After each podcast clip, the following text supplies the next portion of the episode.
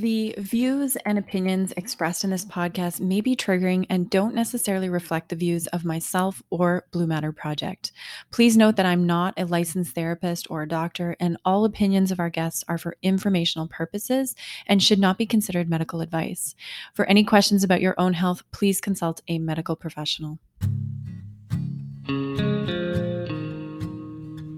Hey everyone, welcome back to another episode of the Mindful Matters podcast. I'm Elaine Clark. I am so fascinated with the neuroscience research that shows trauma results in a fundamental reorganization of the way the mind, the body, and the brain manage perceptions. And this is the inspiration for today's episode with my guest, Adriana Montero. Before we jump into our conversation today, let me tell you a little bit more about her. Adriana is a physiotherapist working at IRP Health, which is currently the only multidisciplinary pain management clinic in Canada catering exclusively to military veterans, RCMP, and first responders. She's the principal investigator in a current research study looking at the benefits of a physiotherapy assisted exercise program on symptoms of PTSD and chronic pain. She incorporates aspects of yoga into her interactions with clients, along with trauma informed care principles. Uh, Adriana is very specialized in the work that she does, and this episode is really interesting. So I hope you enjoy. Thank you so much for tuning in this week. Let's welcome Adriana on the show. Adriana, welcome to the show. Hello. Thanks for having me. Uh, I want to jump right in. I want to give the listener a sense of who you are and talk a bit about, you know, how you navigated towards this path of supporting veterans and RCMP with programs for chronic pain. So, let's start there. Tell us a little bit about you and your journey. Yeah, so I actually kind of stumbled into this opportunity, and I'm really happy that I did. Um, I went to school to be a physiotherapist, and I was working for a few years in a private clinic, and I was just feeling a little bit burnt out, um, seeing you know 10 to 15 people a day, not having a lot of time with clients, and yeah, I was just looking for a bit of a different opportunity. And one of my coworkers mentioned her friend having this company, and so I chatted with him, and he mentioned that they were starting to work with veterans and working with physio programs and chronic pain. And that eventually led to what is IRP Health today, which is, I believe, the only uh, physical kind of rehab facility in Canada that caters exclusively to military veterans and RCMP.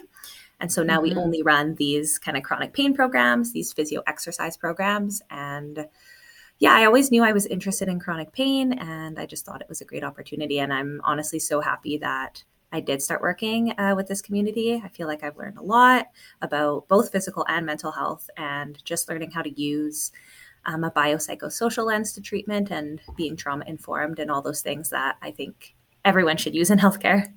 Mm-hmm. Yeah, and we're going to talk a bit about you know a lot of those different topics there.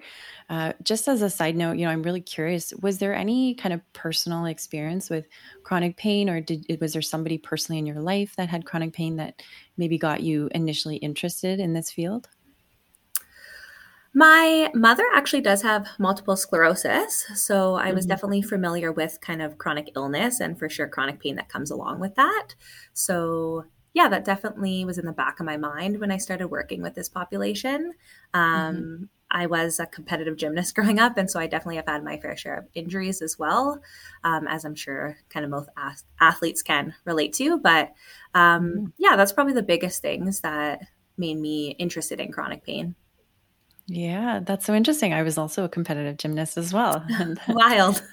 Yeah, so it, I think that's what that's definitely got me interested in this field of body work and understanding the body and you know body healing and how that relates to mental health. It's really interesting mm-hmm. to look back on the journey. But um, anyways, we're we're going to talk about how to support veterans and RCMP in a moment. Um, but I think it's really important that we give some context to the listener about PTSD. Can you give us an understanding of what PTSD is and maybe some of the symptoms that are experienced? Yeah, so hopefully, you know, I do this justice to all the mental health care providers since I am a physio, but from my understanding, post traumatic stress disorder or PTSD is something that can occur after you have experienced trauma. So that could be being exposed to um, threatened death or serious injury. Um, either directly experiencing that yourself or witnessing someone experience that, or it can honestly happen indirectly. So you can just hear about someone experiencing these things that you're really close to. Um, I know as well for the first responder population, there's the experiences of being repeatedly exposed to indirect kind of traumatic experiences. So this could be RCMP members who are going to scenes where there is abuse or there's neglect, or going to scenes where there is bodies that they're having to deal with. So, all those types of things and other types of trauma can lead to post traumatic stress disorder or PTSD. And not everyone who has experienced trauma will end up having PTSD. Right. Yeah and you know a, a really kind of widely acclaimed and, and referenced book which you know we talked about off camera was uh, the body keeps the score. I i have the audiobook. I love it. I always return to it. And i feel that this book has really fundamentally changed the conversation of trauma healing with reference to you know this book and the work that you do what would you say is foundational for healing ptsd and trauma responses like how does someone with trauma begin this healing journey? Yeah, I also love that book. I've read it a few times. I really like how the book dives into how, I mean, it's called The Body Keeps the Score. So it really dives into how trauma can be stored in the body. And I mean, from my experiences as a physio as well, I think a lot of people who have chronic pain and the people I work with typically have chronic pain as well as potentially PTSD or they've been through some sort of traumatic experience. And so, for me, um, I, you know, I'm not directly working with trauma, but that always does come up when I'm working with pain. And so, because I'm a physical practitioner, and just as they talk about in the book, I think, you know, starting with the fundamentals of breathing is something that can be really great for people. Uh, mm-hmm. It's something that's accessible to anyone, which is amazing, right? We all have breath that we can use. And so, that's something that I really focus on in my practice is really getting people to start to just notice their breath and start to focus on, you know, do you notice that your breathing is really shallow? Can you get a deeper breath? Do you notice that maybe in those states where you're feeling a little bit more anxious or more stressed or you have more pain, can you notice where that breath is in your body? And oftentimes people will start to recognize, yeah, like I notice it's more in my chest or I feel really tight or I'm not able to get those deeper breaths. And so just starting to focus on using those deeper breaths, trying to get your breath into the belly, into the side body, into the back body. Um, and that in itself can really help activate our parasympathetic nervous system, so that rest and digest system, as opposed to our sympathetic nervous system, that fight or flight system, which is typically involved when we are kind of in that heightened state or in that trauma state. We can often kind of be stuck in that fight or flight system. Um, or as well with chronic pain, that system can be activated a lot quicker. And so we want to try and focus on getting people down into that rest and digest system. So breathing for sure is a really big thing. And along with that is mindfulness. So just noticing what you're feeling in your body, noticing, you know, when I'm anxious, what is going on in my body, when I'm maybe feeling more sad or depressed, what is going on, when I'm perhaps reminded of that experience, what's going on in my body. Um, and just learning how to recognize that and not really judge it. Um, noticing yeah, when I have more pain, what does that feel like and what else is going on? And just kind of observing those things without judgment are kind of mm-hmm. big things that I focus on. And, and once again, you know, not everyone, that's not going to be useful for everyone. Some people who have experienced trauma, it can be really hard to focus in on the body, or they may need, you know, help from a mental health care provider to help them with that experience for sure. Right. Yeah. yeah. And I, I think the the pacing is really important as well you know, when the pacing is too fast, uh, people can kind of get, you know, blown out or flooded or overwhelmed. Mm-hmm. Uh, and I love this idea of titration, which is actually coined by Peter Levine and his contribution to the literature on somatic experiencing. And it's kind of like it's kind of like a chemistry term, titration, where you know you add a little bit of an acid and a base like vinegar and baking soda uh, if you add them all together at once you can get an explosion. But if you just take mm-hmm. a few drops at a time it'll fizzle up and settle down. And then you you know a few more drops again it fizzles up and settles down. And i think that's what we want to do when we're working with the body. Uh, we want to turn towards the distress of the body and like little bits at a time combined with awareness and sensation so that we can properly integrate it I, am so curious in your experience, you know, have you seen this sort of sense of overwhelm? Does that come up quite frequently with your clients?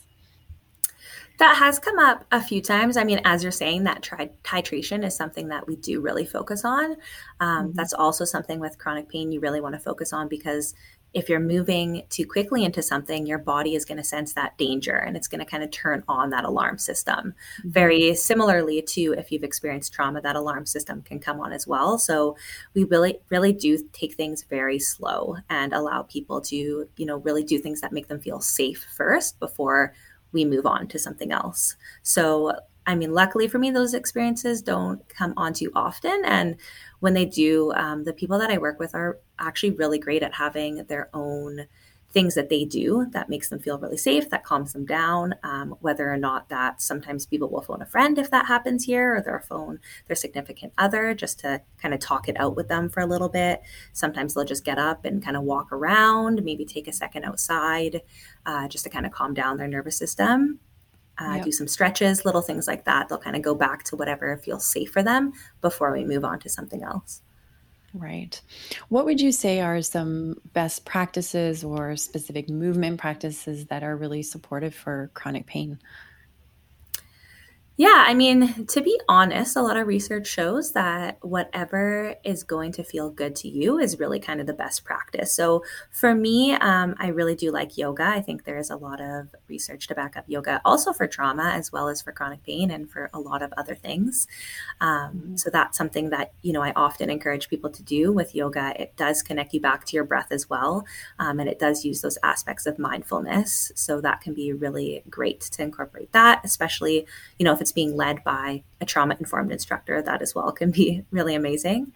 Mm-hmm. Um, but yeah, honestly, whatever is going to feel good for the person. So for some people, that's going for a walk. For some people, that's stretching. For some people, that's lifting weights, as long as it feels safe for them. Really, we just want to focus on those movements that are going to bring people back into that safety response. I know what to expect. I know this often feels good for me. Let's kind of stick to that first before we jump into something different. Yeah, that's such a great point. And I think this is a really good example of, uh, you know, chronic illness, I think, is an, a great example of a biopsychosocial illness. Um, and I'd love to spend some time talking about the biopsychosocial model um, why do you think it's so important, and and how do you incorporate this model in your practice? Uh, I find this to be really interesting. You know, the the biology, the psychology, and the social factors, and how all of these things together combined can create health disorders and um, you know can result in uh, chronic pain. So let's talk a little bit about that. I feel like we I feel like we could dig into this topic. Yeah, definitely. So yeah, the biopsychosocial model, I think, is an excellent model to use with care. Just as you said, uh, a lot of chronic pain, a lot of illnesses are not just one aspect. There's going to be multiple aspects to them. So, as you mentioned, um, the biopsychosocial model kind of has three aspects to it. So, bio meaning the body. So, as a physio myself, I am looking at, you know, what in your body could be contributing to your experience. Is it muscles? Is it ligaments, bones, joints? There's lots of different things in our body that can contribute to what we're feeling as well as the psychological aspects. So looking at you know our mind what are our thoughts? What are our beliefs? Are we feeling a little bit more anxious? Are we feeling a little bit more sad? All those different things can contribute to that pain experience. And of course if someone has you know experienced trauma those thoughts can also contribute to the pain experience as well and then looking at the social aspects so that can be more of you know what's the environment you grew up in what is the environment you're in now uh, what is your friend group like or your family do you have that support from other people around you um, it could be about your finances. Do you have the financial means to, you know, support yourself as well? Looking at your work. Are you working? Um, do you have kids at home? Do you have pets at home? All those different things that are really your kind of external environment. And so we know that when we're looking at something like chronic pain, it's not just about tissue damage. It's not just about what's going on in our body. Our pain experience is going to be from all of these different things in our life that are really contributing to that kind of fight or flight system that we talked about, those danger signals that might be going off more often. And, you know, these other things can be contributing to that. And so, in my practice, at least, you know, when someone comes in and they're having a day where they have a lot more pain, um, maybe they come in and they're saying, you know, this week the pain is so bad, I can barely move. I don't know what happened. I didn't do anything different this week. Um, that's a really good opportunity to use that biopsychosocial lens and dive into it a little more and think, okay, so what's you know going on in your mind this week? Have you been maybe thinking about your trauma a little more, having more of those flashbacks? Um, has something else happened that's added some stress to your life? Perhaps something's happened with your family. Um, obviously, you know, in COVID, that was a really big thing. People have that kind of stressing them out a little bit more. And then looking at the social aspects as well. Did anything, you know, change in your community? Maybe there's more stress with your finances this week, and letting people kind of learn to recognize that all those different things can contribute to the pain experience that they're having. And so it's not just that, you know, bio, it's not just about the body. We really do have to look at everything in order to kind of treat chronic pain. Yeah, it's really changed the way that I I see illness and you know, I think even the COVID pandemic is a real great example of, you know, the biopsychosocial uh, approach and, and how some people you know, some people got COVID, some people got long COVID, and so many different people responded differently to, you know, to the virus. So it's it's really interesting. I feel like it's a really important reframe um, to illness and and in recovery. And one thing I wanted to ask you is, you know, how important do you think so- socialization and shared experiences are in the recovery process and, and in healing? Yeah, for me, I think they can be extremely important. I think they can be very uplifting and very useful for people. I think, you know, what I've seen in our programs, we run programs with up to four people. So they're very small groups. And everyone in the program is either a military veteran or an RCMP. So you know on some aspect that you have some shared experiences, that you've lived some things that, you know, me as a civilian, I've never been through those types of experiences. I can't relate to you on that level. And so, you know, oftentimes I see in the first two to three weeks, people are a little bit um, hesitant to kind of open up to talk about things. They might be feeling a bit of anxiety being around new people or it's a new space. They may not be quite feeling safe enough to share. And then, usually, after that two to three week mark, um, you really start to notice people opening up and sharing their experiences. And people always comment on how you know great it is to be able to have this environment where they feel safe to come in where they know who's going to be there over the 12 weeks where they can kind of share their experiences about their pain and about their time um, in their jobs as well and knowing that the people that they're with have lived that experience and they can kind of relate to them and, and talk about it with them. So i definitely see it in my work that it can be extremely healing and i know as well in mental health there is a lot of group environments that you can go to kind of group therapy and work with people who have share the same experiences as you so that you can you know discuss it and and relate to them as well. And i think healing in general when you have a good community around you even if it is people who haven't lived the same experience as you if you have you know really supportive friends or family that just kind of listens to you that can be really healing as well. Yeah. And i love that you mentioned the 12 week program which you know you've created a yoga foundations program. Um, and you know, I'd love if you can talk to us about this program, but also tell us why 12 weeks. Like, did you did you specifically pick 12 weeks because you noticed recovery in that time frame? Tell us a little bit more about that.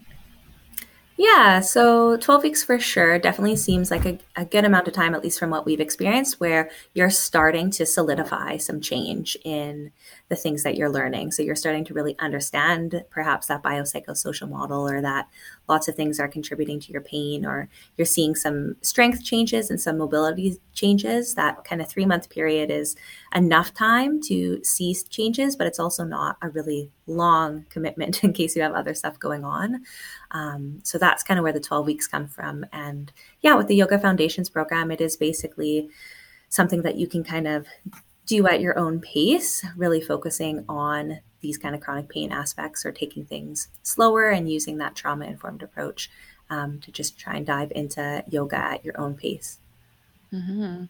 Well, that's amazing. You know, I follow you on social media, and I encourage our listeners to also head over to your Instagram page and and stay up to date on some of the uh, amazing posts that you put out. Uh, you know, I know you post a lot about the the program as well. Um, before we wrap today, Adriana, I, I want to talk about the integrative rehab and performance health. Um, this is interesting to me that it's currently the only multidisciplinary pain management clinic in Canada that exclusively supports military veterans, RCMP, and first responders. So tell us a, a bit about your involvement with IRP Health and uh, tell us a little bit more about this. Yeah. Yeah. So I am the physiotherapist and kind of operations manager working out of the Victoria location. So we have a location in Victoria, Comox, Surrey, and Ottawa right now. And as you mentioned, we run multidisciplinary pain programs. So that's working with occupational therapists, myself as a physio or another physio on the team. You get exercise therapy, whether that's with a kinesiologist or athletic therapist, um, dietitian consults, and there's also a doctor and psychologist. So, really, this kind of holistic approach to looking at the pain experience and what we can do to help heal that pain experience. A lot of the time is spent doing active rehab because movement can be really healing and really helpful. Um, and uh, besides that pain program, we also run just physio exercise programs or for people who perhaps have um, PTSD that maybe it's a little bit harder for them to leave the house, we offer a transition program. So that's occupational therapy and physiotherapy. Uh, that's a little bit slower paced and, and less time as well, less time leaving the house. So that can be really helpful for people who aren't as comfortable leaving the house. Mm-hmm.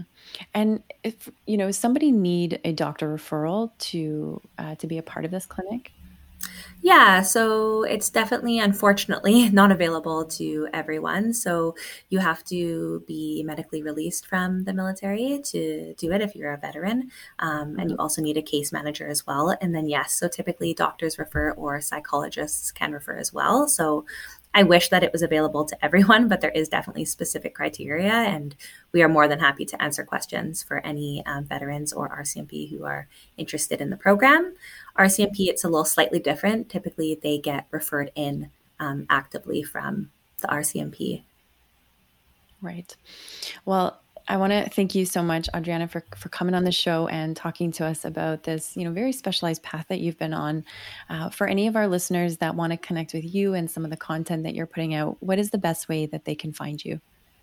Yeah, so I'm most active on Instagram. So it's at Adriana Physio on Instagram. And then if there are any veterans or RCMP interested in our programs, they can find them at irphealth.ca.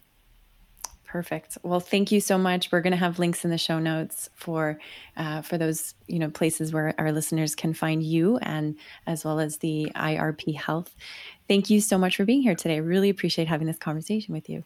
Yeah, thank you so much for having me. So that's it for this episode. Thank you so much for listening, and I really hope you'll join us next time. Mindful Matters is written, hosted, and recorded by me, Elaine Clark. Special thanks to Karen Zorzi, our editor, Tawny Stoiber for the artwork, and our theme music by Bellwoods. If you can, please leave us a review. It helps others discover the show, and we really appreciate it. Let's keep these conversations going over at Blue Matter Project. Thank you so much for listening, and we'll see you next time.